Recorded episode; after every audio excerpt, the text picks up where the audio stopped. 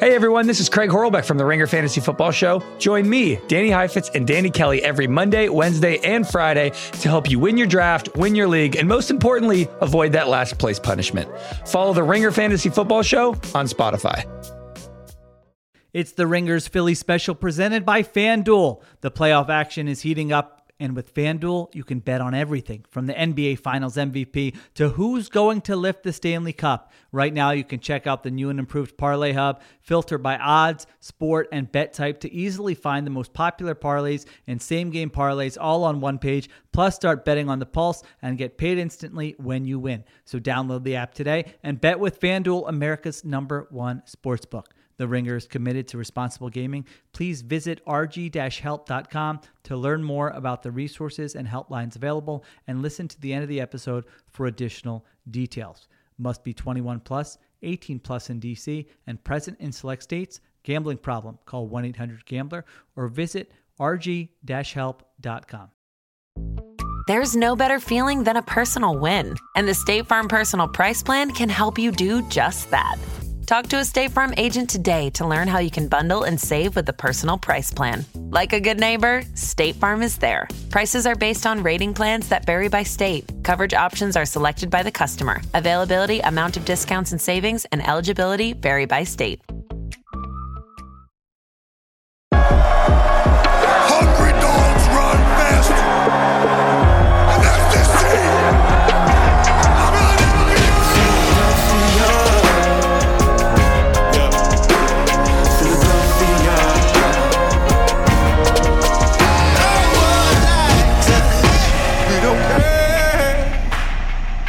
It's truly a Philly thing here.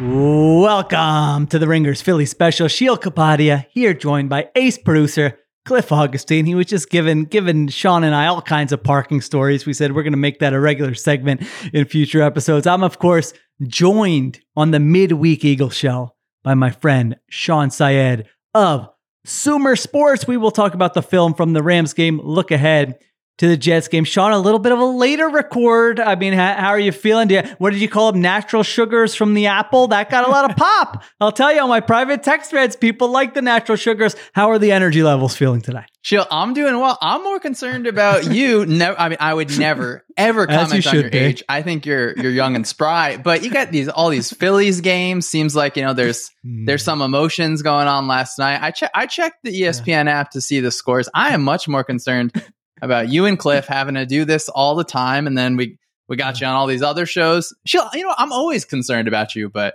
I feel it. I feel confident that you'll pull through on this one. Yeah, I appreciate that. You might have to carry me a little bit uh, here today. We're recording a day early, like you said. Philly's doing things to my emotions in addition to, you know, doing the uh, extra putts. Listen, it's all fun. We're not complaining. We're talking about sports uh, for a living. What else can we ask for? But you're right. You know, if I seem a little disorganized, if you answer a question and then I just start asking you about something random, you'll know what's going on. But let's get to the good stuff.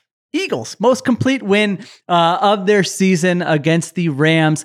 Let's start with the offense. And we're trying, we're, we're brainstorming some different formats, the structure of the show. If there's something you want from Sean every week, let us know. I mean, I'm not going to promise that we're going to do it, but maybe uh, we'll mix it in there. So uh, here's what the numbers say about the offense, Sean. Uh, based on all of Jalen Hurts' starts the last two seasons, this game ranked third out of twenty-three in E P A per drive. Only their two games against the Giants last year uh, were better. So four hundred fifty-four yards, twenty-eight first downs, eight possessions. They score on five of them. I mean, by most metrics, this is like, wow, this is a very good, a very impressive offensive performance.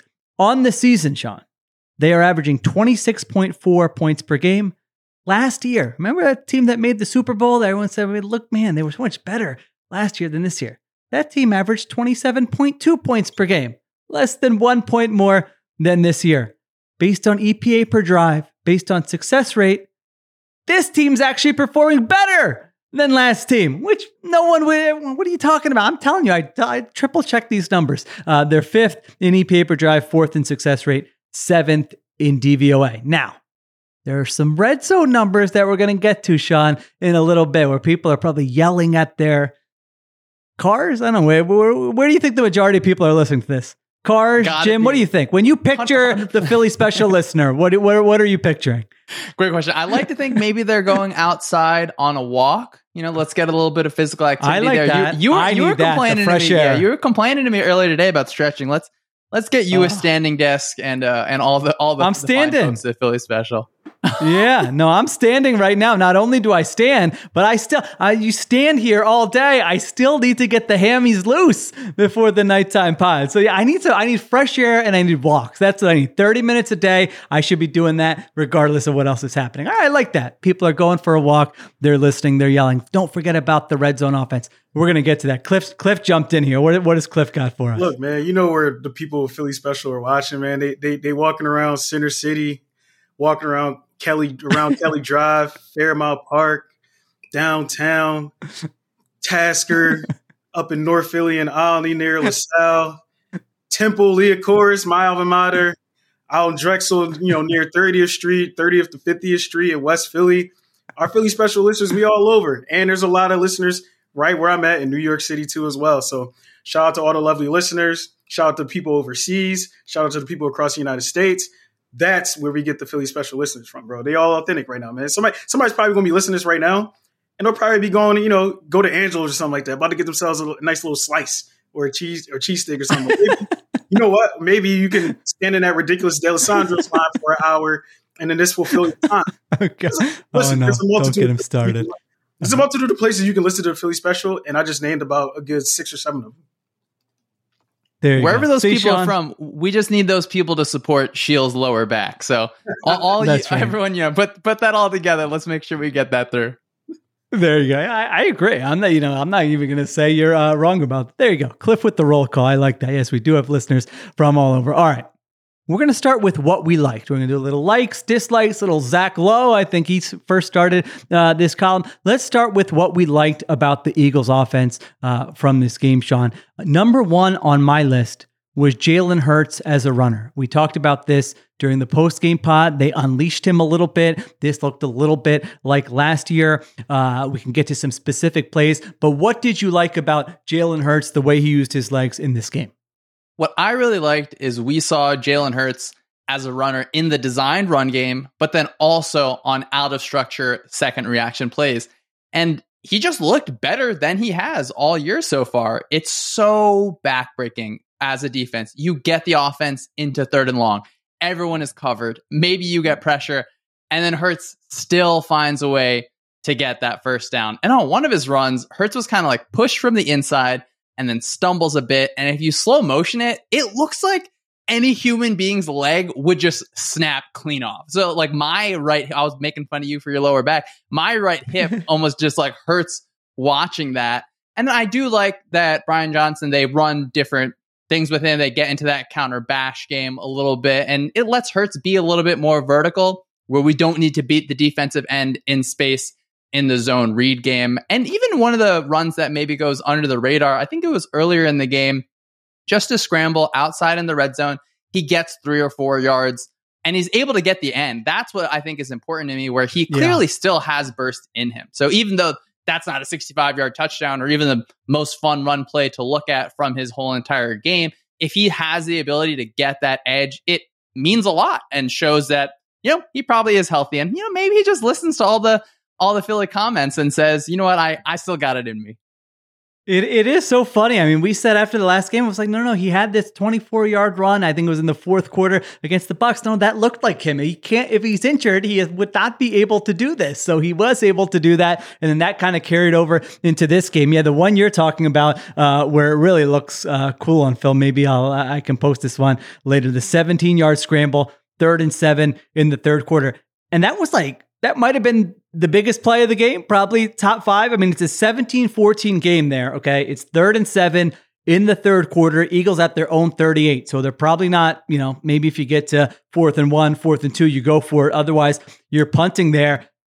It's like, all right, he's probably, I think it was Byron Young chased him down, and then there's a corner to that side, and he's got to kind of fit in between them, take a hit, and stumble forward, and get the first down, and he gets seventeen yards, and you can just see the like expressions, the the what what you see from the Rams sideline. Uh, I always like watching, and it's exactly what you said. They're like, we just did everything right. The players gave full effort. We didn't bring him down, and now they still have the football, and they, and they could potentially, um, you know, they're going to cross midfield here and potentially get into scoring range. So, yeah, that was absolutely uh, a backbreaker. So that was the scrambles. He scrambled for a third down conversion. He scrambled for that one. Um, and then, like you mentioned, the designed run game. Do you have a favorite run scheme? This is like a very nerdy question, but I know you, and I know probably like the text threads you're on, and I know that you probably do have a favorite run scheme. So uh, am, am I wrong?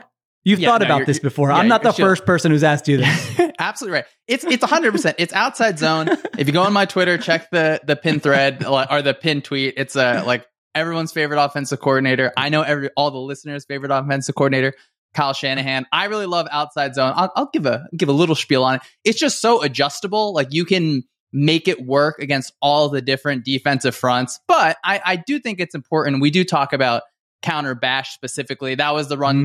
Mm, that that's Jalen my Hurts favorite. Had. That's why I was asking you. Yeah, I, I think mean, that's bash, my such favorite a cool name, right? Oh, that I think that's probably mostly why I like it. But it also does look so cool when it hits. It does. So when we use the word bash, it just means the running back is running away from the blocking scheme. So counter bash, the quarterback is going to be the player that is following along counter, and then the bash, it's a horizontal stretch from the running back. And usually the defensive end is going to be unblocked. And generally the quarterback is going to read that defensive end. And if the defensive end chases a quarterback, go ahead and let's hand the ball off, get the edge. If the defensive end honors that run fake, the quarterback has it well blocked for counter. And so I assume that Jalen Hurts is probably reading the defensive end. I was unsure one time because it didn't really look like he was even looking over there. But it's a good way that you can get the numbers advantage back for the offense. And yeah, counter bash, a, gr- a great name for sure. Uh, I don't know, maybe like crack toss is, is a cool name as well. But again, I liked it for the Eagles because it, again, it gets Jalen Hurts vertical. I do think he has the ability to win in space, but as, as a defender at that second and third level, I like Jalen Hurts running at directly at me a whole lot less. Yeah, this was a go-to run scheme for the Eagles last year, really, since, you know, Jalen Hurts uh, has been there. I don't like chart every run scheme, but it definitely feels like they've used it less this year, but they used it in, in this game. And to what Sean's talking about, um, back away from the scheme. So you see the two pullers and Jalen Hurts is following uh, those two pullers and, and he's running the football or he's handing the football off uh, again away from the scheme, but he kept it. It was a ten yard run in the red zone uh, early in this game where uh, that, that was one of the ones that I wrote down. They had a little quarterback draw uh, out of empty. Uh, third and nine, uh, a twelve-yard run. I, I was uh, I was excited because you slow that one down, and like Aaron Donald, I think was being blocked by, I don't know if it was Kelce or Sua Opeta, but Jalen Hurts kind of did a little peekaboo with him where, you know, he started to go right, and then Donald is fighting the block and going that way. And then, no, he comes back, and it's just like, most people are not able to do this with Aaron Donald for a twelve-yard gain on third and nine. I think sometimes we take some of that stuff with granted, uh, for granted with Jalen Hurts, but th- that was another uh, a good sign to see that the Q B draw game was working for them in some high-leverage spots as well.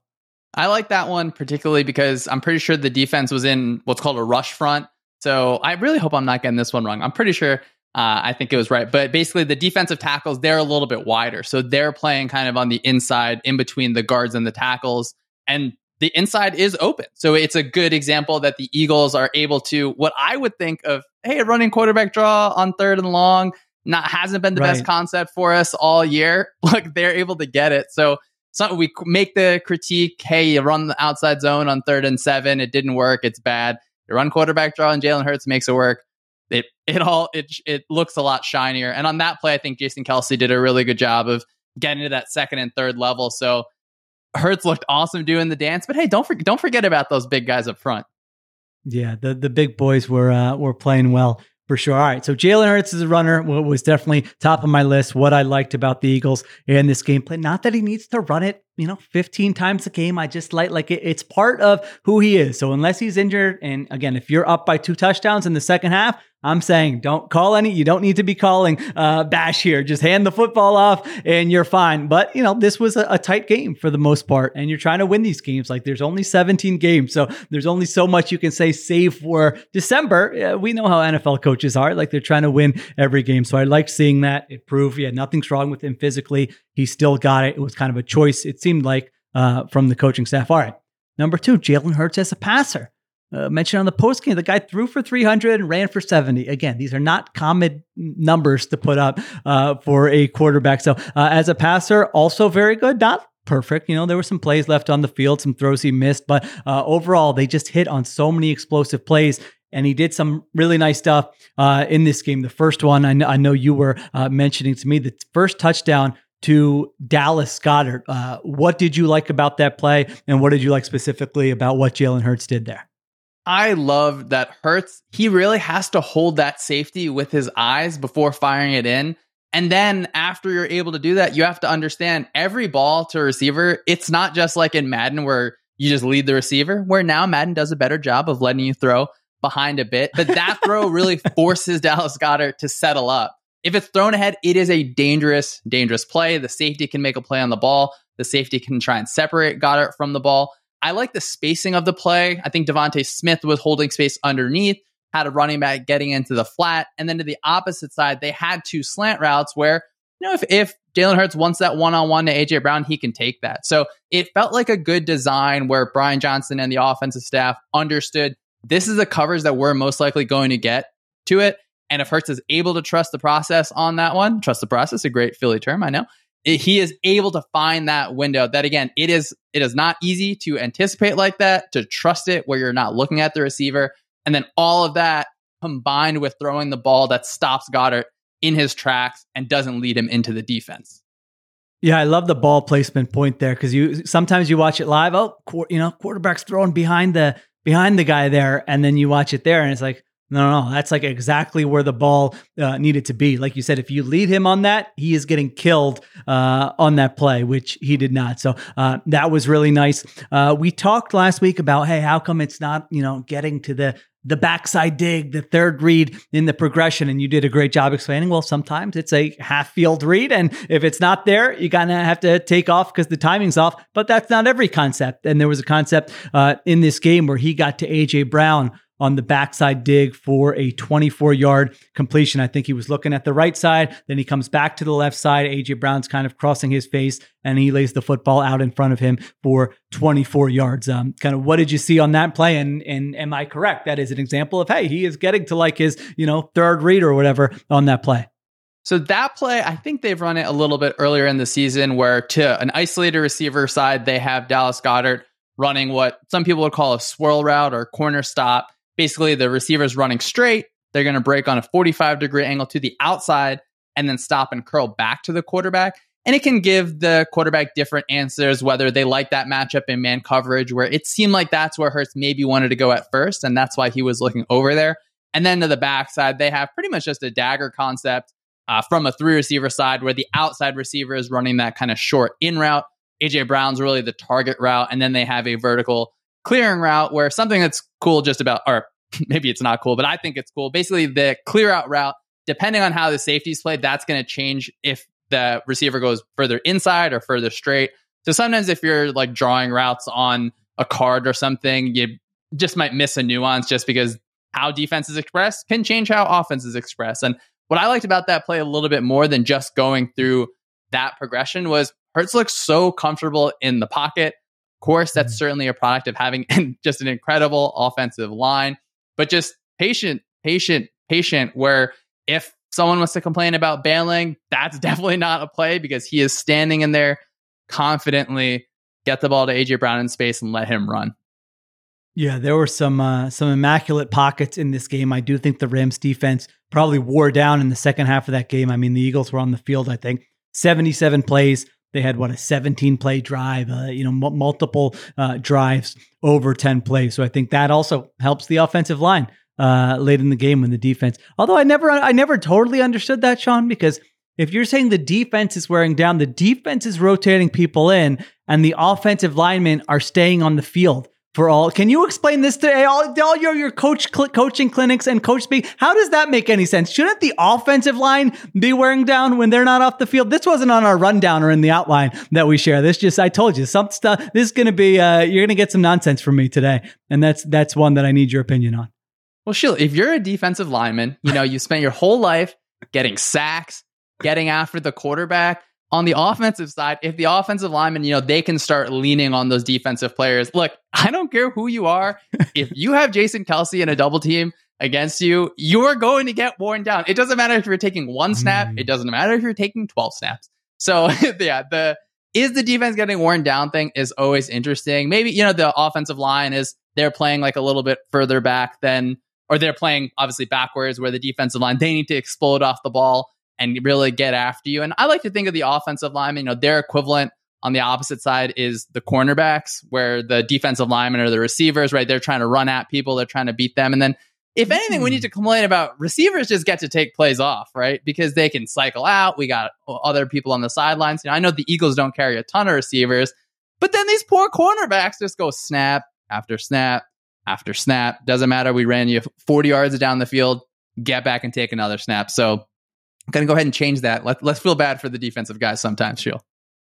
Yeah, I'm. Ch- you know, I, I think your first point there is a good one, is that the offense, and it's it's kind of a numbers game. The offensive lineman, a lot of times you're going five versus four, you know? So you, you're like every play, you have a little bit of an advantage. Like not everyone has to win a one-on-one thing. So I think uh, that's fair. Whereas you're a defensive lineman, I mean, poor Aaron Donald in this game. I mean, my God, he's probably like, can I just get a one-on-one one time at some point uh, in this game here? So yeah, I think uh, I think you're definitely right there. Uh, and the quarter, yeah, you know, I, I had my whole thing about how it sucks to play wide receiver last time. I mean, cornerback is just as bad. You know, anytime you give up a play, you have some jabroni, you know, in the third row, you get your head around that. Well, no, you're not always taught to get your head around. You got to be right. You got to play through the receiver's hands. I think James Bradberry, the touchdown he gave up, it was like he was in pretty good position if he could have just played through the receiver's hands. So I think that sucks also, but cornerback, at least like, You're, you don't have to take on as much contact, which that would be appealing to me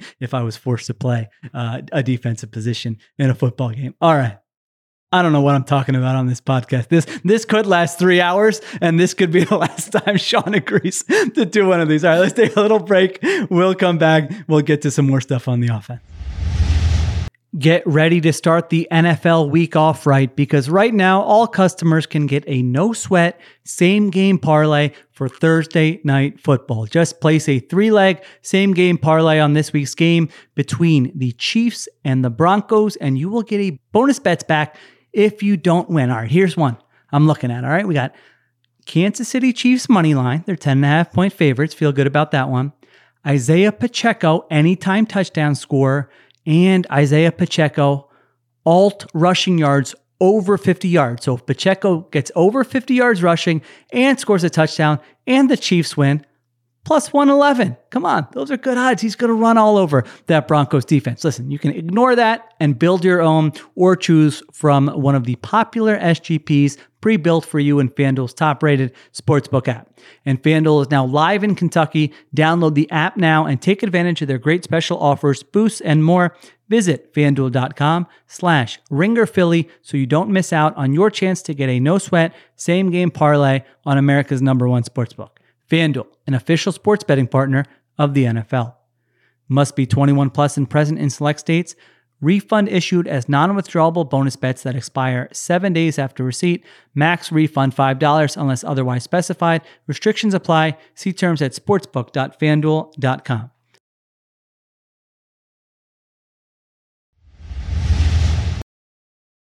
All right. We are back on the Ringers Philly Special. What way will the rest of the podcast go? We shall see. All right. Other stuff we liked from the offense. Big days for Dallas Goedert and A J Brown. Uh, Dallas Goedert, the, I think you called it a hitch and go. Uh, some people could call it a curl and go. Is there a difference between these two? Sean, his forty-nine yarder. Think, yeah, I think curl, curl, hitch, really the same thing. Some people use different okay. words for, for different depths on that one. But I, I mean, I love that play, and I can tell, I think in the notes, you really love that play too. And there, uh-huh. there's so many reasons to love that one. The defense on that play, they're playing half quarter quarter. Cover eight. It's quarters. The quarter side is to Dallas Goedert and DeVonta Smith. They're two receiver side. And in match coverages, the safety and linebackers, the way that their coverage expresses can change based on what happens with the receivers. So one way to match routes in quarters is the safety is going to read that number two receiver really until that receiver either stops short or breaks out. And at that point, that safety can maybe zone off their quarter, look to the quarterback, or try and help on the number one receiver. But when Goddard makes that initial stop and he gets kind of bumped a little bit, because of how timing works, because of how the defense works, it's the outside linebacker's responsibility for the rest of the down. So at that point, the linebacker has to chase it. And that's something that the Eagles are more than happy to have. And it feels like a play that they worked on specifically to break the defense's rules. They waited a bit on it. And also, I think before the snap, even it looked like Hurts was checking to it. So I love yeah. just watching, you know, when Hurts checks to double moves, and he's clearly going for the throw on those plays. Yeah, that that was great. So it's just, uh, you know, it's exactly what it sounds like. Dallas Goedert goes out, runs a curl, and, and like Shawn said, it's an edge defender covering him in that specific coverage for the Rams. So the guy's like, okay, cool. I'm in my, you know, I'm, whatever it was, uh, six, seven yards off the line of scrimmage. Uh, I've got him. And then he turns around and he runs. Then he runs a go route after that. And he's wide open. And like you said, yeah, it really did look like Jalen Hurts at the line of scrimmage was checking to that uh, before the play, and it ends up in a forty-nine yard completion. I swear I haven't seen these cur- these uh, curl and goes like in my life before. Did this just get invented this season? Like when I was playing the backyard football, the go-to route, Sean, was the out and up. You know what I'm saying? You go a little out, pump fake, bam, get him, get him late. So I, I've always loved a double move from my days as a seven-year-old, but this seems like a new variation of a double move, or is this just something I've never noticed before? Is it at least more in vogue now than it's been in the past? I swear I see it all over the place now. I do think it. we could call it a little more in vogue, your fancy term there, just because, again, as more defenses are running these sort of match coverages, you have to be able to find ways to manipulate their rules. The defense, it's not that the rules are secret. Most teams, they you can get a player or a player off that scheme, or more likely a coach off of that tree, like our beloved Vic Fangio tree, where you understand what the rules are. So when the Bills play the Dolphins, obviously the Eagles have the Dolphins in two weeks. Not that we're looking past the Jets in any sort of way. They're going to have more chances to be able to, you know what their rules are. You have to try and manipulate them. And those double moves in that specific way where the defense is going to play these routes out for the rest of the down with an outside linebacker, really no matter what happens, just because of you have to be able to cover all the players. Then when you get into that specific type of double move, or really anything where you can have that slot receiver running and out and up. I think the Chargers did it against the Dolphins in week one as well. Look, you got to try and break the defense's rules somehow. Yeah, I, I love it. I love I love all double. I was going to say I would build my entire offense out of double moves, but I guess you you need to just do the first move, that they squat on the first move, and then you hit them with the double move. But I don't know. I feel like if I just, I could run ten plays, five regular, five double moves, and, you know, we'd be putting up Miami Dolphins type offensive numbers. Sheila, you know, I, I really do think you're great at your job. Uh, your offensive coordinator prowess, maybe we'll need to discuss it. Something random that's funny is players will, they'll run like kind of fake double moves where it's like, hitch and go and hitch. So it like that is mm. so fun to see. DeVonta Smith looks so, so good when he runs it. And that's another thing where as a cornerback, like what are you supposed to do at that point when it's that smooth at that speed? So, you know, you want to run double moves all the time, run, run your fake double moves while you're at it. See, when they do the fake double moves in like the one-on-one cornerback wide receiver drills in training camp, I'm like, get that guy out of here. He's not doing that in a game. Let's, let's get some quality reps here. You don't steal some of your coach speak. Come on. We're trying to get good work in here. Don't be just making up routes that you're not going to run in a game. But anyway, all right. That is Dallas Goedert and A J Brown. Last thing we liked on the offense here, Sean, offensive line play. I mean, you mentioned it. We both mentioned it earlier. Just I wanted to zero in and like, what did you see in terms of their plan for Aaron Donald? Now, Aaron Donald did not have any pass rush production in this game. I thought watching the film, okay, this guy is still wrecking a lot of run plays and still winning a lot of reps. Like it was not a complete shutdown of Aaron Donald by any means, but obviously they had a good plan for him, at least in terms of pass protection. What did you notice? Just kind of some of the things they did to account for him. Yeah, I thought first and foremost, Sua Opeta played really well. There definitely were things to clean up between how he maybe handled double teams a little bit in pass protection, but he outperformed, I think, what pretty much any team in the league would expect from a backup guard. And the plan seemed to me, in a smart way, let's slide our center, Jason Kelce, who is awesome, to Donald when they're in a four down look. And so naturally, the Rams' response to that is, like you said, we need to get Aaron Donald in a one-on-one one, one way or another. So let's get into our five down front with stunts.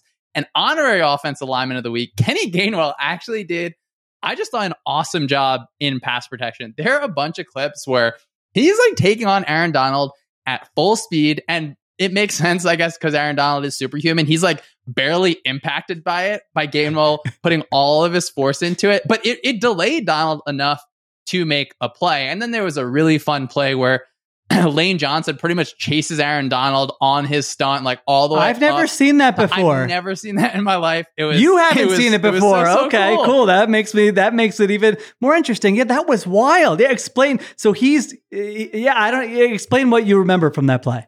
Yeah, it feels like kind of a freestyle, but basically, so Aaron Donald is lined up uh, over Lane Johnson at right tackle, and he's looping to the other side, which is, I think, a smart thing on the offensive end. I, we talk about those five oh looks every week, get the offense to man-to-man protection, and I really wonder if it was a predetermined thing, but Lane Johnson pretty much at that point says, look, I can push Aaron Donald just over the left tackle. Like, I can push him all the way across his stunt to prevent him from coming inside, and he does that, which is like wildly athletic. And again, I've literally, I've never seen that. I'm not sure if we'll ever see that again. And I would love, I would love to find out if that was an accident or not, but very clearly a team that was dedicated to understanding we need to be able to stop Aaron Donald. And, you know, we might not, might not see that in different ways, but it was a really, really good time for them to have Aaron Donald as they build up their schedule. Now we're going to get Quinnen Williams next week. We're going to get Chris Jones down the line, all those fun guys for the 49ers and the Cowboys as well. And okay, one one thing I want to talk about real quick. I think on the broadcast, they cut to Jason Kelce is a little bit frustrated. He's talking to Jeff Stoutland, and he's like showing him kind of a technique or how to like how he wants to get hands on a player. And Jason Kelce like kind of full speed like strikes Jeff Stoutland in the chest, and Stoutland is just not phased at all. Doesn't and flinch. I, I, yeah. I was thinking about it. If Jason Kelce did that to me, like I, I'm like flying through the stadium. Like it is, it is lights out. So Jeff Stoutland, a, a very stout man. That, that that was a fun one to see. Yeah, I was thinking the same thing. It was, and, and you're and you're like, okay, this this happens like three times a week. This is not the first time they, you know, they've dem- demonstrated. It's always like, yeah, whenever there's somebody who wants to demonstrate something, you know, if you're in it with something that will get a little physical, I'm like, oh, go ahead and let someone else, you know, do that. I don't need to be getting some type of accidental bruise here. Or uh, even when a friend will be like, no, it was like this. And they're trying to say, hey, easy. Okay. Yeah. I don't need to be uh, the example here. So yeah, I noticed that as well. Yeah. The Lane Johnson thing was nuts. I mean, most of the time, you know, like Shawn said, you're, you're trying to pass that off. It's a, it's a stunt. It's okay. You pass it off to the other offensive lineman. He blocks Aaron Donald. You're blocking. And it was like, no, for, and for a tackle, it's like, no, no, I will just go with like Aaron Donald could have run to the sideline. I think Lane Johnson would have just followed him. He could have dropped back in coverage. He might have followed him and got an ineligible man downfield. Uh, it was hilarious to watch. Good job by the broadcast. They showed that one live. So if anyone's wondering, wait, is this the play that they showed during the game? Yeah, they showed a replay uh, of that one during the game. All right. So good stuff from the offense there. All right. Let's get to some of the complaints people have with the offense. So now we're going to what we didn't like about the offensive performance. Two for six in the red zone, Sean. This has been a big topic of conversation among Eagles fans this week. Uh, they score a touchdown on their first one, then they go field goal, then they go touchdown, then they go interception, then they go field goal, field goal. So uh, three field goals, two touchdowns, one interception. Um, Why don't you give a broad overview of kind of, you know, what, what you thought uh, happened, if there were any themes or what, what you thought about kind of the red zone and the red zone game plan. And then we can hit some of these uh, one by one just to see if, uh, you know, any specific plays um, we want to point out. Yeah, I think the red zone, it's something that it's certainly been frustrating for Eagles fans. I went back and just watched all nineteen trips. They rank lower in terms of scoring touchdowns. Man, look at that. Just uh, you know, I just said we're going to talk about the red zone. The man goes back and watches all nineteen. I mean, what, what more could you ask for, for from a podcast? Sheila, I said I said I would do the work, you know, even if we record early. But well, we'll take another another step back from that. We'll talk about this this one, this game specifically. But right, the red zone, talking about when the offense is inside the opponent's twenty-yard line. Now, it's different because space is compressed, where defenses don't have to respect those deep vertical routes, because again, you have twenty yards plus ten yards, that's thirty yards in the end zone. So you can't run A J Brown on your forty-yard post or DeVonta Smith going down the whole entire field. And then the coverage can feel tighter just because of the spacing. And then play callers sometimes get a little bit more conservative, where they don't want to lose the chance at least kicking a field goal, right? Those are free points that free points when you have the Eagles kicker, at least, but free points that you don't want to lose that situation. So again, they're eight of nineteen, I think, if I have it correct from what I watched.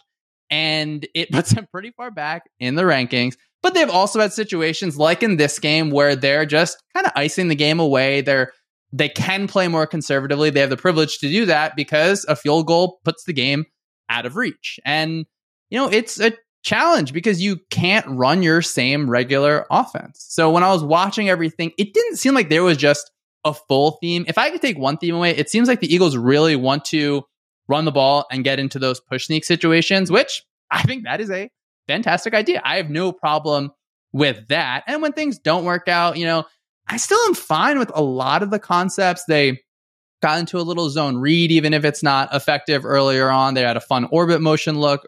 I think it was in week one. They had that A J Brown slant against the Bucks that, you know, that's, that's close. And so overall, I don't think the red zone offense is a disaster. I do think that just by law of averages, they're probably going to get closer to the mean. Also, you know, I, I just want them to steal things from other teams. I, I think that the Eagles should one hundred percent steal the counter R P O play that the Colts run, where a defense just cannot account for the way that they motion, the quarterback run, and the fast motion into the flat. There are plays from the Vikings last year where a player is jetting to the flat to get leverage advantages, or you have crossers creating traffic and the quarterback can just throw away from where the safety goes. And then the Chiefs last year are an incredible example of, wow, this team is is doing special stuff in the red zone. So you don't have to necessarily include specific motions because you don't want to just detract away from your whole entire offense. But I do like, I think they've gotten a little bit more diverse in the R P O game. We saw how they got a little bit more diverse in the quarterback run game. I do think that they can use DeAndre Swift, where this is a unique area of the field because it's obviously more horizontal than it is vertical at this point. fifty-three and a third uh, horizontal for those of you counting, plus however far your receiver's hands go, of course. So I want to I want to ask, how is the team? Are they making life easier for their receivers? Are they getting them on running starts into the flat? So the red zone overall, it's going to be something that thankfully has not cost the Eagles a game yet, but it's going to be something that they're absolutely, absolutely going to want to clean up. But probably, I think, hopefully coming out of that bye week, maybe they spend a little extra time during that for some fun designs. Yeah, the, the numbers, they are uh, twenty-seventh in red zone efficiency, scoring forty-two point one percent of the time. Last year, they were third, sixty-eight percent of the time. Now, when we went into this season and I was pointing out, or, or listeners were asking, hey, what are some areas where they're going to regress? Because last year was so, so good. At the top of the list was red zone. I mean, I think it was their best red zone offense uh, since at least two thousand, which is as far back as True Media's database goes. So like going into the season to expect them to just have that same type of red zone efficiency, that was kind of far-fetched. Like they were probably going to come down to the pack uh, a little bit. Now they've come back a lot. So you don't want them to be twenty-seventh. But uh, to your point, uh, I kind of feel the same way. And, and we can talk about the plays in this game. Like I don't see it as, oh my gosh, it's broken. I feel like they've had some um, near misses, like you mentioned. I mean, it's such a small sample, nineteen trips. Uh, you know, if three of those go differently, we're probably having uh, a different conversation here.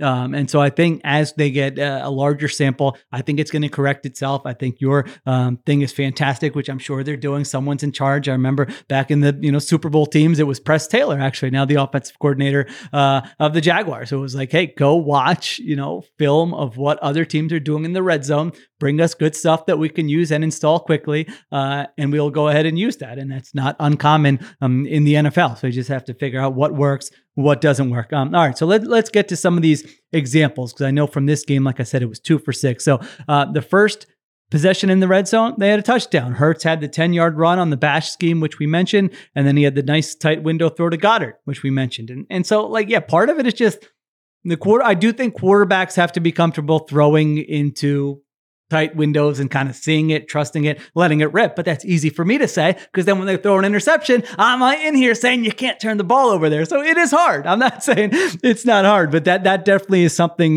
that is a running theme. So that was the first one they score. Second one, they have a third and two R P O, and they have a great look to throw the screen to Quez Watkins. And Quez Watkins does not execute the screen well. Nick Sirianni was caught on camera dropping uh, some colorful language about Quez Watkins' decision uh, on that play. DeVonta Smith was not happy with where Quez Watkins went on that play, because they had it blocked up with the two wide receivers. that's third and two. That has very little to do with scheme. Like, you had a good call.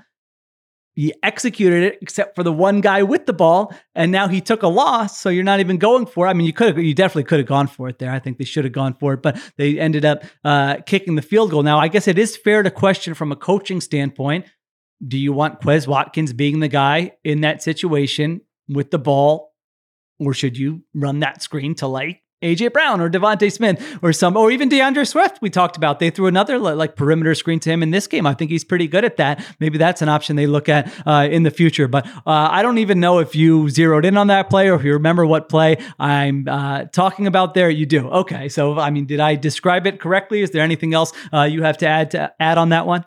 Yeah, just thinking a little bit about the coaching points on the defensive end, they're pretty much trying to vice the receiver. So they want to like kind of maintain outside leverage and inside leverage uh, on the two blockers, right? If you just devote everyone to go one way, then the receiver has an easier time. So they're trying to compress that space. And the res- on the receiving end, you want to try and be able to get through that. Again, I'm glad you said easier said than done, because really every single thing that I say on this or ever will say this, it's so much easier said than done. But if you're a receiver and you just try and bounce that outside, it makes life so much harder on your blocker because the defender can just get off that block easily. So like you said, maybe you want DeAndre Swift in that spot. Maybe that becomes a tell for the offense, or maybe they just got a touch too cute where they don't want to just throw to A J Brown every single time. I would actually love to see Dallas Goedert on that, especially in a mm. game where he, I Ooh, feel like I two yards. I, yeah. yeah. I didn't appreciate it as much before, but he is such, such a physical runner, and he is usually going to be able to run through arm tackles. And I mean, two yards, let's get like six inches and then just, and then just run the push sneak again. So that was a play that I, I understand why a lot of people were frustrated on that. I think, you know, Quez probably got a lot of heat uh, throughout the game. I will say just real quick, Quez, Quez Watkins events in the second half, he had some really awesome run blocks. So one hundred percent. Yeah, I wrote this down too. The, that was the bet. That was the most he's taken. I've never seen him. I don't know if they lit him up at halftime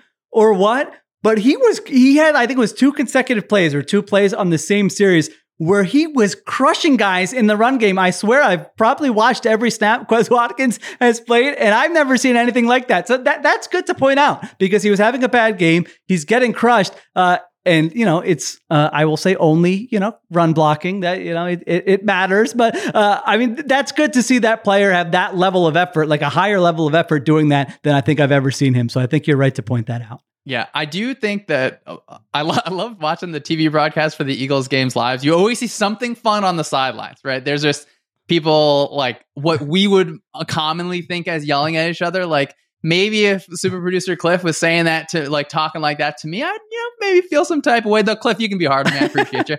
Uh, but like, it's such a competitive environment, and it's, it's like so not like a statistical or a schematic, but it seems like they really can hold each other accountable. I think that's a product of, of a really, really good culture, a really, really good environment. And to be a high functioning team, I think you really need to be able to do that, where yeah, it would have been a bummer if Quez Watkins is just dogging it on like the, these last kind of game closing run plays. But no, he is he is getting his nose dirty, and he is attacking that, where, you know, I think you do see. And I mean, frankly, if I was a player who I was in that situation, I, I'm probably not blocking that hard. So that that was good to see from a player who maybe didn't have his best game in other spots.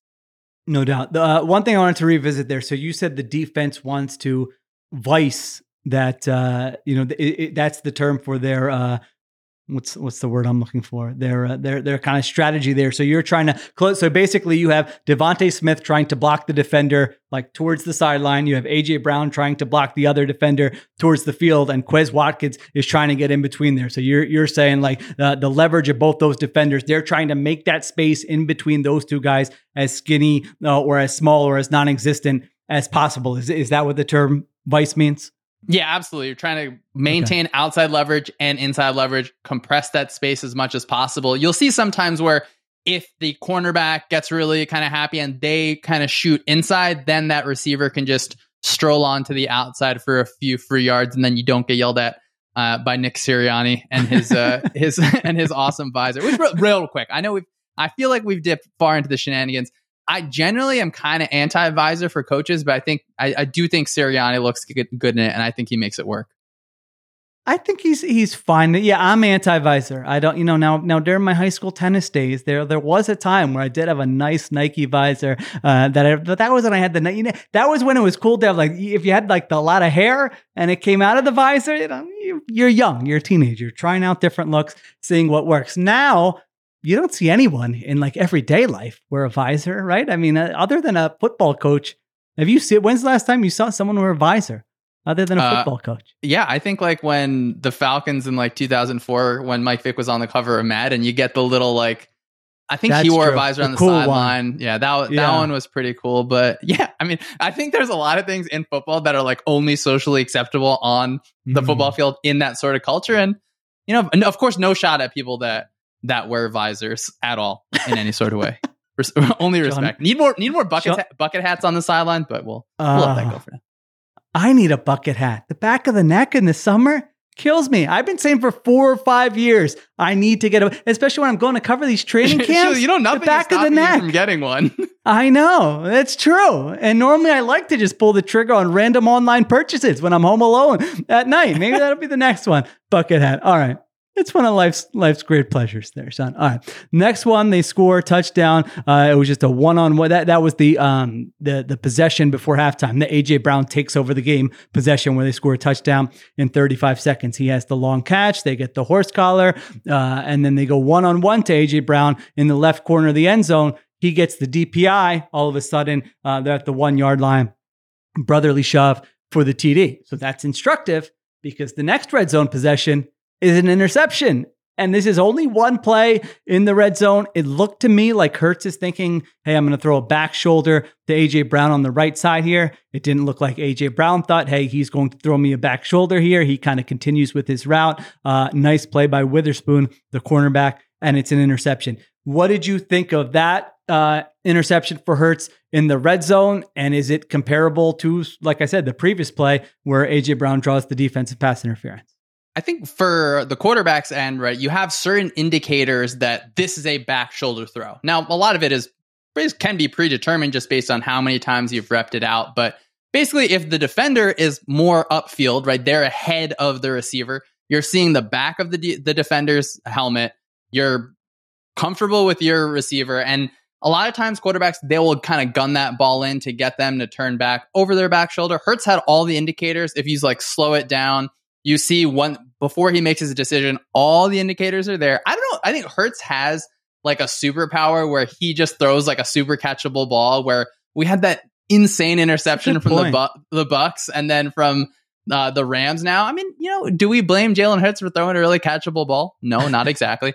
I do think it, it's probably just a, you know, simple disagreement on, hey, I, like I wanted you here. You ended up here. And whoever's fault it is, it's, I think it's not something that I would be overly concerned about because he is taking an aggressive shot to A J Brown. I think A J Brown probably maybe from that first pass interference thought, you know, I'm, I can just beat him up the field because he he's going to want to do this. And the way that some teams across the league have been playing those routes where quarterbacks love to throw that back shoulder fade. We saw the Browns play just awesome against the Bengals in week one where Joe Burrow is an absolute back shoulder thrower. Where now D Bs are doing, I think, a better job of kind of having, turning their head around early, playing underneath that route. So, I mean, you hate to have that on a stat sheet, but I thought I thought it was just a really, really good play on the defensive end. Okay. Uh, next one, uh, their fifth position, possession in the red zone. Uh, they kick a field goal here. So here was the sequence. Uh, inside zone to Kenny Gainwell for three. Uh, next play, Hurts doesn't like what he sees from the pocket. He leaves the pocket and throws it away. Uh, nothing there initially. Uh, then they take a shot to DeVonta Smith, incomplete. This was a second reaction play where Hurts kind of rolled out to his right, and Quez Watkins is basically doing jumping jacks in the end zone. Uh, but it's hard, you know, you can't always see that guy. And so Hurts throws it to DeVonta Smith, incomplete. I mean, I don't know. Is there like, was there anything there where you're like, why are they doing this? What is going on here? Or is that just like, all right, that was a bad sequence, but it was one possession. Yeah, it feels like it, it piles on and kind of avalanches when you have too many of these possessions, but I mean, I don't think there's anything specific to take away from that. I do think, I'm not sure if it was on this drive or another drive, but I, I would like keep clamoring about the play where they like run inside zone and then Goddard's in the flat and Smith is kind of running something. You know, you can have different things where you run Smith in motion on that to create some sort of friction for the defense. And I do think uh, it was Quez, right, jumping in the end zone. And I was like, oh man, on the T V, that looks so bad. It, I mean, it's still not awesome. I do think the ball that Hurts threw to Smith there was actually like pretty sweet. It was, it was pretty close to being caught. I think when he pulls up to make that throw, by that time, Watkins isn't as fully open. So it's, you know, it's a situation where I feel like a, a bunch this year where the second reaction play towards the end zone aren't as successful for this reason or that reason. But I don't know, Sheila, I, it it just feels like a bummer on on that drive. But luckily, yeah. again, does, doesn't end I up agree. being anything to, to cost them the game.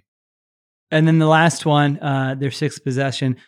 This one you almost throw out the window. You know, at least, I, I mean, I'm curious to hear what you think. But this is, they're up twenty fourteen.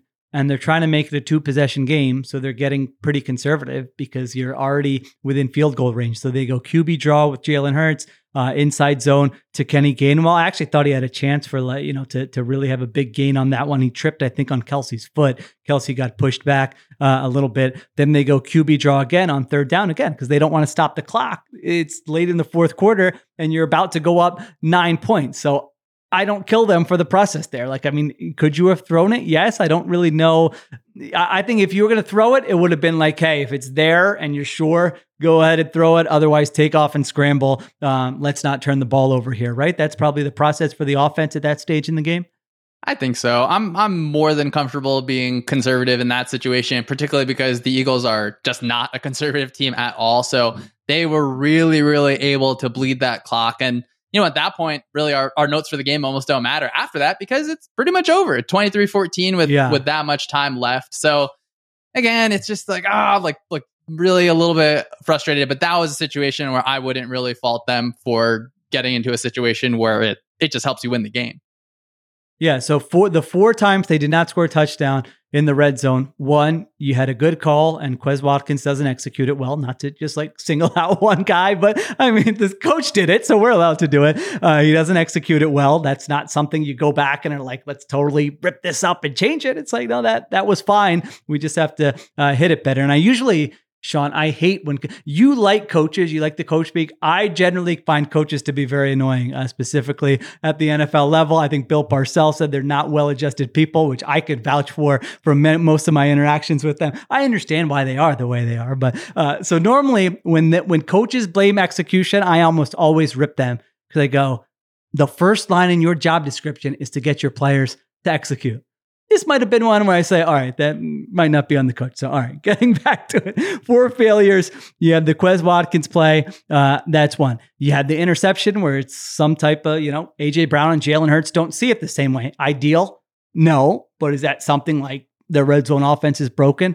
I would say no. You take one-on-ones to A J Brown. That's like, you know, forty percent of their offense just take it one-on-ones to A J Brown. So I think that's fine. So that's two. Uh, three, that was a bad possession. No doubt about it. The the one we went over there where Quez Watkins was jumping up and down in the end zone. And then four is not a real, like, obviously you're trying to score, but you're trying to score without throwing the football. So I don't know, when you lay it out that way, and I, listeners know, like I would, I am not someone to make excuses for the team. I love ripping the team. Sean's going to be the nice counterbalance of explaining to me, Sheila, no, no, no, this is like, it's not that bad. This is what actually happened. And I'm going to be like, what are they, you know, that's how I generally operate. But I think in this situation, Sean is right. Maybe Sean's having an influence on me. Eh, just be a little kinder and gentler. Don't just look in the box score, two for six in the red zone. This offense sucks.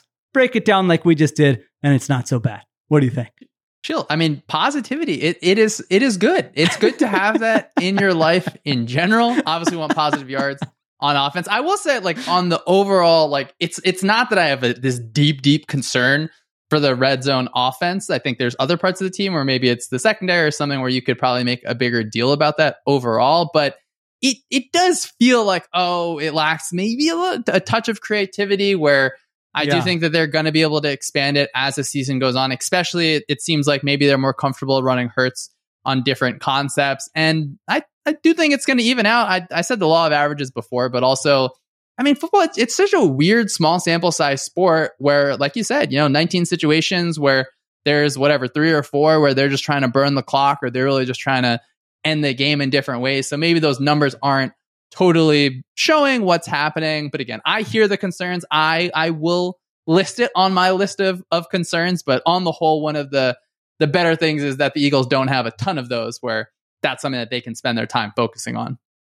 Yeah, I think that's fair. A little more creativity, uh, some more bells and whistles like the things um, you explained there. We'll see if they add some of that in and if that percentage goes up here uh, in the weeks ahead. All right, let's move on to the defense here. Okay, Eagles uh, give up two hundred forty-nine yards and seventeen first downs. Um, this was the Rams' worst offensive game of the season. If you just want to look at it, hey, uh, from the opponent, you know, how do they normally perform?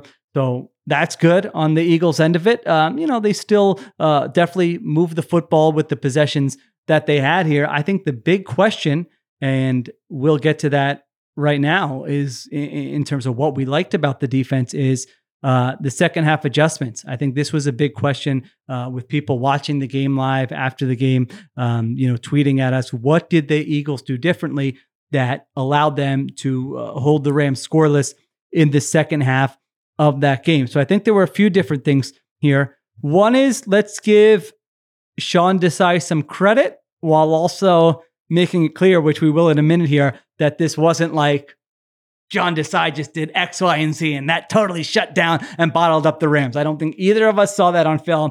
I don't think that's what happened. But he did do some nice things, Sean, uh, and a couple of things that uh, I pointed out in our shared Google Doc here. Um, you know, there was uh, third quarter, third down, aggressive call, I think goes zero blitz.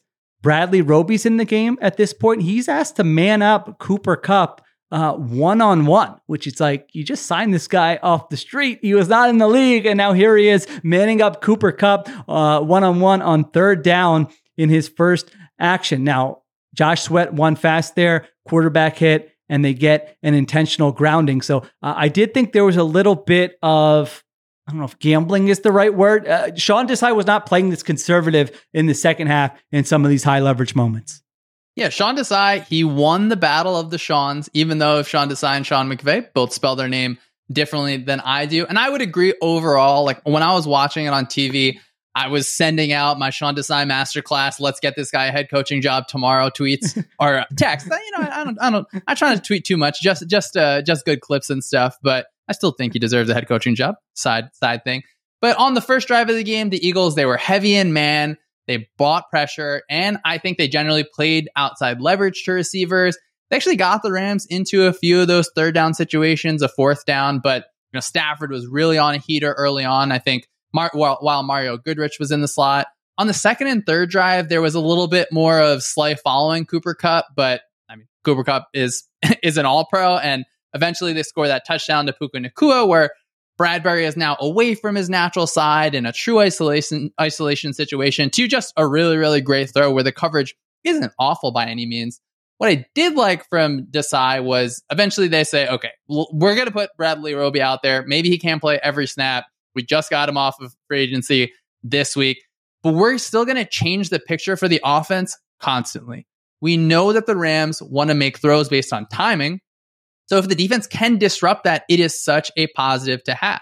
They threw out a bunch of different looks, specifically against how the offense was playing from empty. They used multiple checks to bunch, and they just didn't allow the offense to really comfortably sit there. And it's it's fun from a charting perspective because it is more unpredictable, right? You're not just going to the clip and saying, okay, it's third and six. The offense is in two by two. This is what the coverage is going to be. We don't see that from the Eagles, and it's really cool because sometimes I think one of the maybe fair critiques off of some of the people from the Fangio tree is that they're sticking to the bones of the system so, so firmly that offenses understand how to manipulate that. And, you know, Sean McVay, he did, I think, a decent job getting to some plays. And one of the reasons why my initial note, I think, was, you know, not necessarily just the Sean Desai masterclass is there were a lot of receivers open that, of course, you get the benefit of having that pass rush. So to me, the, the tip of the cap always goes to Sean Desai, not just because his name is Sean, but those players on the defensive line. It makes your life so much easier on the back end. It increases your margin for error where, look, I, I wrote like six plays where I'm like receiver open, receiver open, receiver open, incomplete, incomplete, incomplete. So that, you know, that's something that I think can show up later in the season for sure, but ha- happy to get the, get out there where the defensive line is just making Matt Stafford's life hard. Yeah, let, let's follow up on, on some of that stuff. The one um, you mentioned there, Rams did use a lot of empty uh, in this game, and, and there was one play in the third quarter. Eagles rush five on the play, and Josh Sweat is unblocked, and he forces an early throw by Matthew Stafford where they got Cooper Kupp on Reed Blankenship, who I thought Reed Blankenship was very good once again in this game. Any safety in the N F L, one-on-one against Cooper Kupp. Really, you know, most cornerbacks in the N F L, one-on-one against Cooper Kupp. That's going to be tough. Uh, I mean, Kupp had him. It could have been a big gainer, but because Sweat is unblocked and gets there, uh, Matthew Stafford uh, has to throw early, and they throw incomplete there. Uh, what did you see on that one? I know that's one I kind of uh, asked you about, and you were saying maybe they sl- slid over to Jalen Carter a little bit, and that helped free Josh Sweat up. Yeah, Jalen Carter is, uh, we could talk about him all day for as long as however we're going to run this podcast, but I think Carter really frees up that situation because the Rams want to slide their center to Carter. So not saying that Carter's Aaron Donald yet, but the same way that the Eagles slid their center to Aaron Donald, the Rams want to do that to Jalen Carter. And so that put the left tackle in a situation where he's what's in a situation where it's called a big dual read. So he is looking at two players, the defensive end, and the linebacker, where his real responsibility is to take the most dangerous player, or M D M, most dangerous man, sometimes people call it. And usually it's the innermost threat because that player has the shortest path to the quarterback. And then at that situation, of course, the quarterback needs to throw hot. So in this situation, the tackle, I think, decides, okay, that linebacker coming at me has the more direct path. And yeah, like eventually gives the defensive end the free run, and it's not some bust and project protection. I think we will watch clips where it looks like an offensive tackle is letting a guy go free. Now, sometimes that's on the tackle. Most of the times, it it eventually kind of falls on the quarterback, and they have to know, hey, I need to get the ball out quick. Stafford knows that. He does that in this situation, and it's just kind of tough, right? It's hard to throw with the defender's hand in your face, and I mean, the offense had the perfect, perfect call for that. Set a pick for Cooper Kupp. Get him into space. It's wide open. And just watching it, it's almost frustrating, even though obviously I'm rooting for the Eagles here. Like, oh, we got the perfect play call. And it's just unfortunate that it didn't land in Kupp's hands for the Rams, not for us.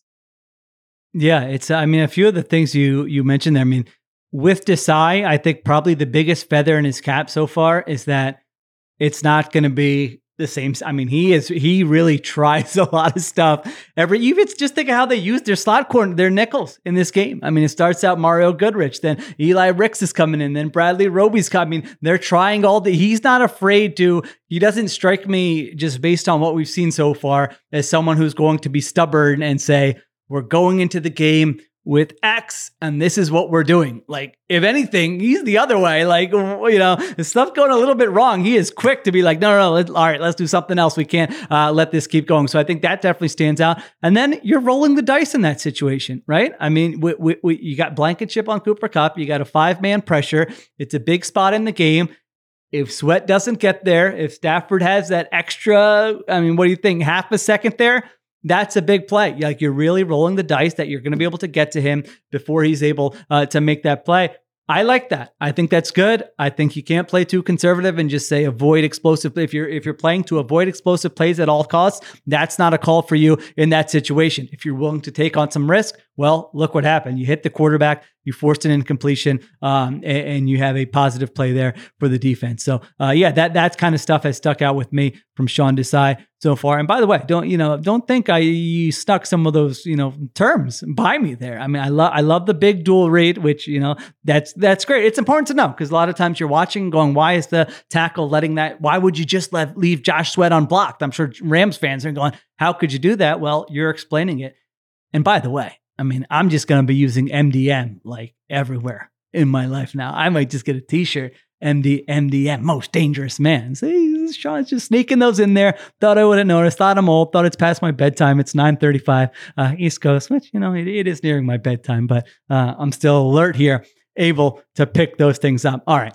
I like that stuff. Other stuff we liked. You mentioned the other one. The, uh, the only other thing I had on stuff we, I liked about the defense, and that's the pass rush uh, started to cook late. I mean, Jalen Carter had a eye-popping sack. Hassan Reddick closed the game pretty much with two sacks. Josh Sweat was excellent in this game. Brandon Graham, pretty uh, interesting usage where he's lined up over the center on one play, just took that man to the ground. I, I, I think somebody else ended up getting the quarterback hit, but Brandon Graham just lined up there uh, and, and took him down. So that was nice to see. You were mentioning the five-man pressures, which, you know, we just touched on a little bit. Eagles did that quite quite a bit with, with five-man uh, pass rushes, and Stafford, it worked. Stafford was five for eleven for forty-four yards against those. I think we've talked about this before, but that's basically you're you're you're getting uh, your best players on the field, and you're also kind of manufacturing some one-on-ones, right?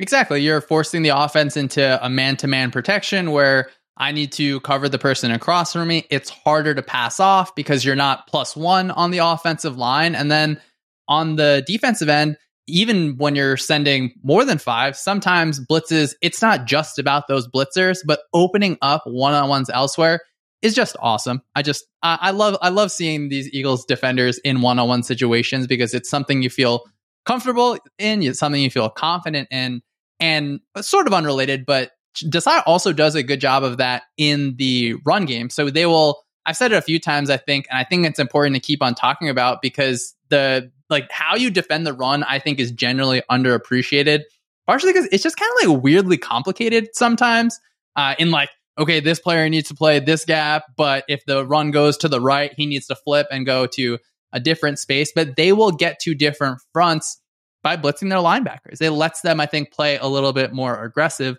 And then on the adjustments point, you know, I think when I was, I would sometimes think, oh, like, can't wait till they go into halftime to make adjustments. If you wait till halftime to make adjustments, like you're in a worse spot than Sheil Kapadia calling double moves on every single play as an offensive coordinator. You're going to be out of a job. Like you, one, halftime, it's like twelve minutes long. You have to talk about the time getting into the locker room, out of the locker room, getting people stretched out, people coming from up top, coming down. It's like such a short period. The adjustments are happening drive to drive and really like play to play. And it seemed like Desai did a good job just making small adjustments to how they were playing against certain things. So when the Rams were getting into stacks, I actually think the Eagles did a good job of getting, kind of getting away with it, but like getting hands-on receivers that were in motion where you can't really press that receiver on the line, but if it is such a timing play where you get hands-on, maybe a touch after the snap, again, you know, I'm not here to talk about any of the rules. I'm just here to watch the games, unless calls go against the Eagles, of course. But if you can get your hands on those players, it's a different way to just change that up. So, I mean, Sean Desai, you know, okay, I, I walked in thinking, let's just give the credit to the defensive line. The more I talk about it, the more I think about it. Let's at least give him one flower here. Uh, just a good job being so multiple. I like hope. Hopefully we just talk about that all year long. It was cool to see them go from, okay, we're not going to have Slay follow Kupp. We're going to have him follow. That's not working. Let's get out of that quickly. So someone who has that, not, not amnesia, but exactly as you said, the comfort to let's get to a long list of answers because it's going to make us more adjustable based on what the offense is doing. There you go. Uh, the stuff we didn't like from the Eagles defense uh, in this game. I mean, we, we kind of already touched on this. I mean, they start out with Mario Goodrich playing the slot. Uh, he just had a tough time against Cooper Kupp. They try Eli Ricks in the slot. He had a tough time against Cooper. Really, I mean, all their I mean, James Bradberry gave up the touchdown down the right sideline. Darius Slay gave up a thirty-nine-yard. Uh, you mentioned he, he traveled with Cooper Kupp to the other side and gave up a thirty-nine-yard completion um, on that uh, on that flag route down the left near the left sideline. So all their corners were kind of having a tough time. They were playing a lot of man coverage. Uh, Rams were definitely, I felt like every time Goodrich was in the game, he kind of had a target uh, on. They were like, all right, we're, we're going to go at him uh, and test him quite a bit. Uh, Roby came in and some better stuff happened. But to your other point, um, the other thing I didn't like that I wrote here from an Eagles perspective, they got a little lucky. Rams left plays on the field. I mean, there's another scenario where we're talking about the Rams scoring what twenty, you know, I could at least see it a scenario where they're scoring two more touchdowns um, in this game. And so some of the ones that we had outlined here, fourth quarter, Tutu Atwell running free down the seam past Justin Evans. Not an easy throw, but Matthew Stafford has kind of like made a career on making high degree of difficulty throws. I wouldn't say in his range of like the hardest throw Matthew Stafford has ever made and the easiest throw, you know, if you go like one to ten, I don't know. Where where would you put that one to Atwell for, for him? I that might be like a six. I, I don't think it was like a nine for Matthew Stafford. Am I wrong? What do you think? Yeah, I, I think, you know what, we could put it in that six to seven range. That play was interesting. Okay. Like the the Rams did a really good job of attacking the Eagles' leverage in different ways. In that situation, the defender had to kind of release an underneath route. So they're in, like, it feels kind of like a fire zone. You know, is are we expecting the safety to kind of close the middle of the field? But yeah, th- that play specifically was one where you're like, eyes open. Oh my gosh, that's sixty-three yards. That's right in front yeah. of the Rams. And it was, it was more than that, where at times I felt like, oh, this is a blowout. And then at times I was like, oh my gosh, how did the Eagles come away with this? Yeah, no, no doubt about it. There was another one uh, in the fourth quarter, third and five, uh, where Roby again is manned up against Cooper Kupp, uh, and just kind of his angle on that corner route is different than what Matthew Stafford is expecting. Uh, I thought the coverage was okay by Roby. Like, he didn't get left in the dust. At the same time, I think that's probably one that Matthew Stafford typically hits too, right? Yeah, I think so. And that concept, Flagbo could talk about it all day. It's a nice good versus all kind of concept where you have one receiver split the sides in half to the flag side first, a receiver jetting out to the flat, coming back in, running away from leverage. That flag route, which they'll run it where it looks kind of like a backwards C going to the sidelines. On the opposite end, Bo, it's a high-low concept every team uses. Usually the inside receiver, just a short four yards, turn around, get that linebacker at you, maybe work away from them towards the sideline. And then that in route, which they'll call a basic, over the top of it. Quarterback can work side to side there. And they ran it, you know, three times. That that was the first play where Kupp just totally beat Slay for that big play. That was the flag Bo concept. And okay. I do think, yeah, I think Roby did a good job. What I was like talking about, getting hands on kind of late, because Stafford is really thrown to a spot there. It's it's not like he can see every single thing that's happening. And I think Stafford and Kupp, maybe they wanted to adjust what the angle of departure on that route was. And they ran it again. They ran at a little bit higher of an angle. And yeah, I think that Stafford can make that throw, has made that throw, and will make that throw. But, you know, the Eagles get away with a little bit of A little bit of grab, and nothing, nothing wrong with that at all. Yeah. So I think, you know, just a, you had written down one, two, three, four, you, you had five plays here. You thought that, um, you know, were kind of missed opportunities for the Rams. That I, I, what would you say? Like, cause that's always hard when you're watching it, right? You could, you could come up with some plays every game where you say, if the offense did that, I feel like the ones you laid out there. And as I was watching them, I would think that the Rams make those plays more often than they don't. You know what I mean? Like, would you put those at like over fifty percent uh, each one individually that they hit? Or is that, uh, is that too high? You know what I mean? Like, put it in the context of when you watch film of an N F L game, there were more missed opportunities in this game for the Rams than maybe one would typically see from an offense. Is that a fair way to frame it? I think so. There was the stack okay. outbreaker to Cooper Kupp where Darius Slay gets caught up a little bit. You know, that's a not only a play that Stafford can hit, that, you know, quarterbacks across the league can hit, where it just ends up in a, one unfortunate situation where the ball ends up out of bounds. There's the play where it hits off Puka Nakua's hands, third and seven. He's open. It's a ball yeah. in a decent spot. There's that free runner play that we talk about. There's a tough throw into space that we talk about. That should be sixty-three yards. There's Kupp and Stafford disagreeing on the angle. Even if they hit half of those, which I think Again, yeah. I mean, I've seen I've seen them do it. Like, it's it's not like this is something crazy to ask for the Rams, but, you know, maybe we can give a little little bit of pat on the back for the Eagles. That pass rush, it it affects you in so many different ways as a quarterback, even if they're not getting home every single play. Just being just a touch extra conscious, or hey, if I'm playing against the Eagles, my internal clock is going so fast. It's going faster than I'm talking. It's going faster than one point five speed, which, as you know, is the speed that I talk at. And I mean, the low end of what I'd listen to a podcast at. But yeah, I mean, those are plays that the Rams are are happy to run and happy to use. And like Flagbo is a con, that's actually the concept that I think I said it, but Stafford threw the no look in the Super Bowl on that play to an in route to Cooper Kupp. So they're going to keep running it. And I'm sure the Rams hope for a different result on those.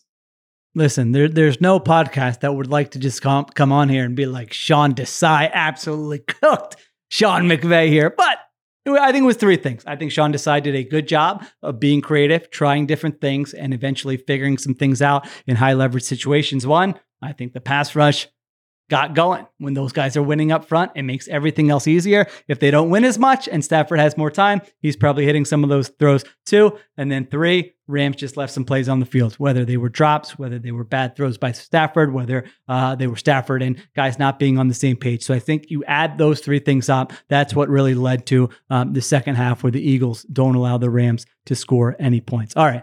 Let's finish with this. Man, I kept you long. My nonsense. I'm looking at the clock now. Do you have somewhere to be? Like, you can leave at any point and be like, gee, I got to go. Like, I didn't sign up for a marathon podcast like this. How are you doing? Actually, no, I'm okay? doing well. It's it's the the shield shenanigans, the shield nanigans, you know, Sean Nanigans, you know, whatever you want to call it there. My, I, I didn't get to say it before, but like my like prescription for the red zone offense is more shenanigans. For the podcast, you know, I don't know. On, on the podcast I do, we talk about let's keep a tight intro. Let's get things moving. But Sheil, you've been doing this so long. You're you're you're the professional here.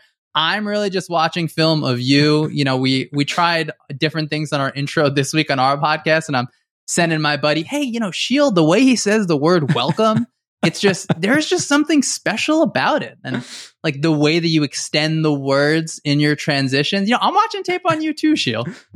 Listen, it, it's a fine line between annoying the audience with the nonsense and keeping the audience uh, entertained with the nonsense. I cross it sometimes. What do you want from me? All right. Eagles Jets, week six at MetLife Stadium. Eagles offense versus the Jets defense. Let's start with that. Jets are thirteenth in E P A per drive on defense, eighth in success rate, and fifteenth in D V O A.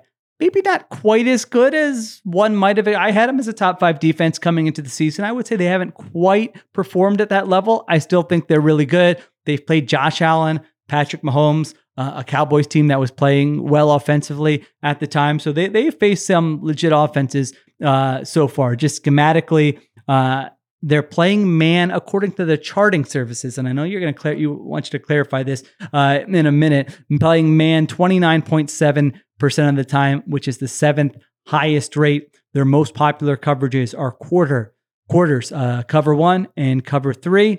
And then from an injury perspective, their second corner, uh, very good player. D J Reed used to be on the Seahawks. Uh, Jets signed him in free agency, played well last year. He was out last week. So we're recording this on Tuesday night. We don't have an injury report, so that's just one to keep in mind. Uh, and then their pass rush, Quinnen Williams, dominant defensive tackle. They've got a bunch of guys uh, with that defensive line rotation. John Franklin Myers, Bryce Huff is playing really well. Jermaine Johnson was a first round pick. They've got those guys. Linebackers will hit. Uh, man, C J uh, C J Mosley and Quincy Williams is like, I, I think one of the hardest hitting linebackers uh, in the N F L. He will lay people out in the middle of the field. So uh, that's kind of where they are from a personnel standpoint. They don't blitz a lot. I think they're twenty-ninth in uh, blitz frequency. The too long, didn't read version would be very good offensive line, shut down corner, Sauce Gardner. You you can tell us the rest, Sean, right? Yeah, I, I mean, I just think, look, the Jets, they're a really, really talented defense, strong players at every level. Their defensive line, their defensive line is good enough to win a game. So I love this for the Eagles. Another test for Sua Opeta where he is likely going to see a whole lot of Quinnen Williams. Of course, after seeing Aaron Donald, and the Eagles have different ways to function in that space. So I like that. As you said, they're not going to blitz a ton because they can get home with four and relatively simple on the back end. In terms of, I mean, no, never disrespect to the charting services. I, when I look at coverages, a lot of times it's like, to me, there's just no way to fully know really what any call is, obviously, unless you're in the meeting room. But in terms of zone coverage, a lot of times it just plays out like man coverage, or the automatic check based on a formation is turning one person into man coverage. So you'll get these combo coverages where, I mean, the Eagles play them too, but the Jets will play cover four. So it's quarters, but then the backside cornerback is locked in man coverage. The backside linebacker right. is locked in man coverage. Like, do you want to call that man? Do you want to call that zone? I will say, you know, of course, for the charting services, it's the best thing we have. So it is extremely helpful and is extremely informative. But what I like about sure. the Jets is, they're saying, look, we're going to play our base stuff because we're almost always better than you at every single spot. And the Jets corners, they don't travel. So it's going to be cool to see what the Eagles are going to do to get A J Brown in advantageous situations. Maybe it's maybe it's our a time for another DeVonta Smith game, which real quick, since we're going so long. So DeVonta Smith walking on the sideline with Nick Sirianni, that was that was that was an, a nice little moment. It felt like, you know, if, if my audio goes out and Cliff, he's the Nick Sirianni in this situation, just telling me, you know, it's going to be okay. You know, we can, we can get through the audio issues, even if, even if everything is not sounding good. There you go. I, I love it. When you, when you give Cliff the shout out, he signs on and gives you the uh, thumbs up. No, that will be interesting. Yeah. Who did the, you know, Sauce Gardner uh, is going to be playing uh, left corner. And so who's lining up on that side, especially if they've got a backup, you know, their, their third guy playing the other outside corner spot. Obviously you're going to want to take advantage uh, of that guy quite a bit there. So um, that's what to expect from the Jets defense. Other side of the ball, Jets offense versus the Eagles defense. Listen, we know the uh, the Jets offense is not a great offense. They are twenty-eighth in E P A. Do you like? Do you do any of these? Like, do you like looking at stats or no? Because like you're in sort of this like like like the company you work for, right? They do a lot of analytic stuff, correct? I don't know how much you can say, but right, that's not talking out of line.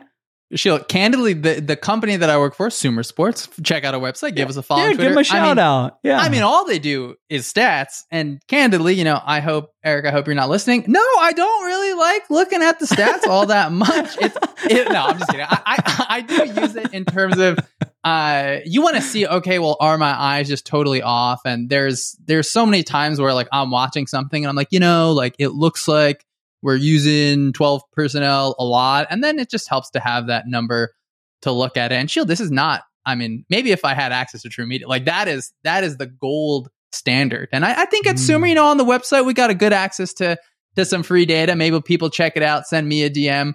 I'll tell you, I don't know what all the words mean, but no, I'm just kidding. The stats are extremely informative. They're, they're really helpful. And what I liked actually that you do is like when you give E P A and success rate, so you can use that to tell, okay, this is an offense that is maybe efficient, but not explosive, or in the opposite direction, um, explosive, but not efficient. I actually don't know which of the opposite of the first thing I just said, but yeah, when you're looking at the Jets offense, you know, you're looking at numbers that are a little bit closer to the bottom. Yeah, no, I like that too. E P A, you're counting the turnovers, you're counting the explosive plays, uh, and then you look at success rate, and that just, just tells you down to down. So I know actually listeners have asked about this before, like, why do you use this stat if it doesn't have X, Y, and Z? Why do you? So I like looking at them both, because if a team is great in E P A per drive, without trying to bore the audience here at like, you know, the second, the third hour of the show, uh, if a team is great in like E P A, but they're not great in success rate, that means they're really capitalizing on explosive plays and turnovers and high leverage stuff. And it's like, is that sustainable or not? It might be, it might not be, but it's something that's good to know uh, the difference there. And then like, vice versa. If they're bad in E P A per drive, but they're really good in success rate, you could potentially make the argument that that team might be getting a little unlucky in some of those high leverage plays, but they're actually better than the other numbers suggest. So anyway, that's why I like looking at all those. Jets twenty-eighth in E P A per drive, thirty-first in success rate. So they're bad in both, so we don't have to worry about it. Uh, twenty-ninth in D V O A, mostly a bad offense with uh, one of the worst starting quarterbacks in the N F L, a banged-up offensive line. They lost Elijah Vera Tucker, their best offensive lineman for the season, which you hate to see because he he lost his season uh, last year as well. He just got injured last week. They don't have Dwayne Brown, their veteran uh, left tackle. So they started rookie Joe Tippmann at right guard last week, uh, and they've got either Max Mitchell or Billy Turner at right tackle. So right side of their O-line is going to be a weakness. Um, Some of the stuff we talked about with Desai, how do you get guys one-on-ones? How do you scheme stuff up to take advantage of that? I think that'll be a big uh, a big factor in this game. And then elsewhere on their offense, Breece Hall has looked incredible. Uh, fantastic running back, had a great game last week. Garrett Wilson, I love Garrett Wilson. I want Garrett Wilson to be able to play with a quarterback who can get him the football. I thought he might lead the league in receiving yards this year with Aaron Rodgers. Uh, that's not going to happen with Zach Wilson, but still uh, a great player. So I think overall, if you're zooming out, the quarterback O-line combination is a big weakness for the Jets.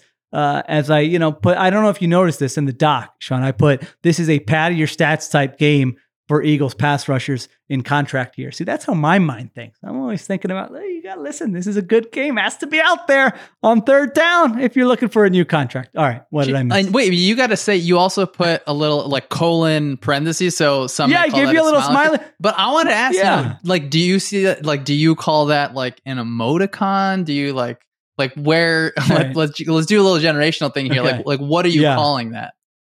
So I never used this. This this might be like, I, I don't know what got into me. I wanted you, I wanted to get your attention to me, you know, because this could be a very dry Google Doc where I'm asking you like, what was this coverage on third and seven? So I got that in there and then I went colon and parentheses. And what I didn't notice that Google Doc does, like they gave me the option to turn that into an emoji. Like that could have been a yellow smile. I didn't even know you could do this. That could have been a yellow Wait, smiley and you, face. And you you turned that down? I turned like it you, down. You, you that was too much. I said no. I put I X'd it out. I said we're going old school. We'll just do a, you know, I'll probably never use that. I feel uncomfortable looking at it. Like that's not me. That's not in my personality. I'll have to come up with something else to put in there that, you know, hey, Shields having a light moment on this otherwise confusing, disorganized uh, Google Doc that he sends me every week. You know, yeah, Shill, it feels like you're always having light moments, but, you know, a team that hasn't had as many light moments, of course, the Jets offense. And as you said, Breece Hall is, he is, he is really good. I'm glad to see him off of injury, looking healthy, looking fast. He can get to the secondary pretty quickly on you.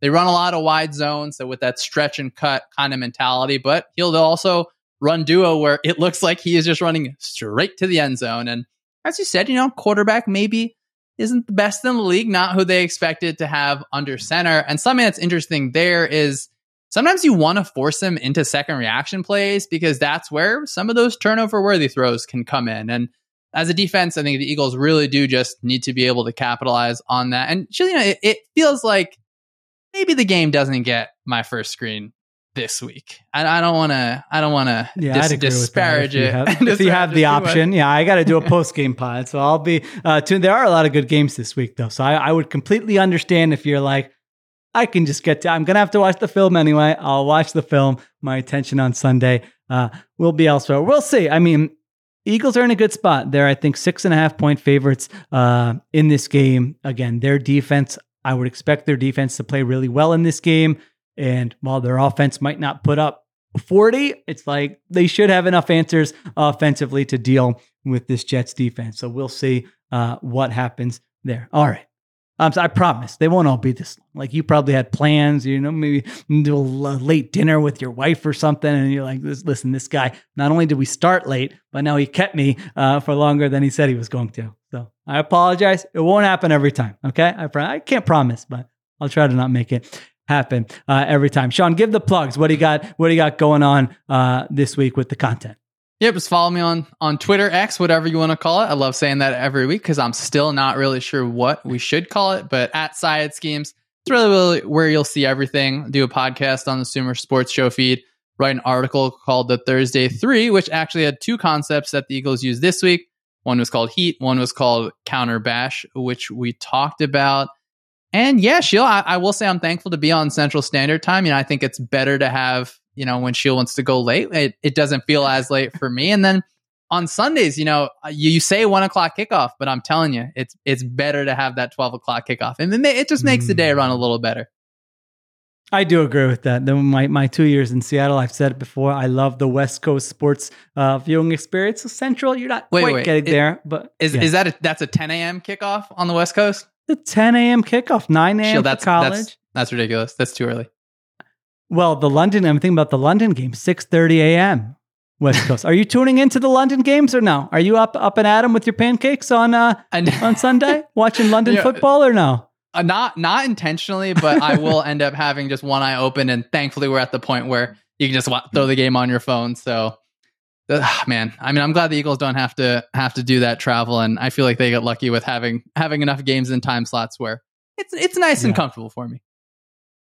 London games are ruining the American family. That's my final. I mean, come on, can I get a morning? Like you got kids, you got stuff to do. I don't need a London game. All right, that's wait till we'll they move on that wait one. till they wait till they got a full team out there. Sheil, they're they're gonna get it. Wait till they get that team in London. There you go. All right. Check out everything Sean does. He's doing a brilliant job. Appreciate all the feedback from all the listeners saying how much you have been enjoying uh, his appearances. I've been enjoying them too, learning a lot every week. I'm going to go look for, uh, you know, I might be feeling M D M at some point later this week. Who knows? All right. Thanks to everyone for listening. Thank you to Sean. Thank you to Cliff. I'll be back tomorrow. We got a Phillies game. Aaron, I mean, this is why I just feel like I need to talk to somebody, because in like uh, less than twenty-four hours, I have to watch Aaron Nola on the mound in a critical game three. So we'll do a post-game pod after that one. We'll do a post-game pod uh, after game four.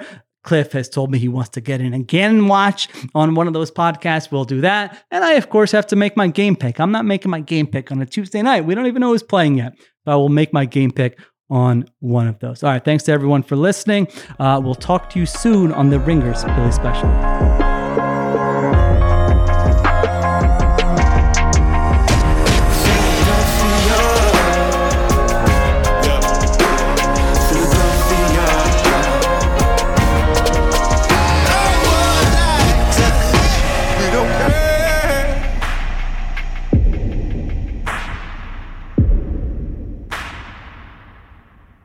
Must be twenty-one plus and present in select states.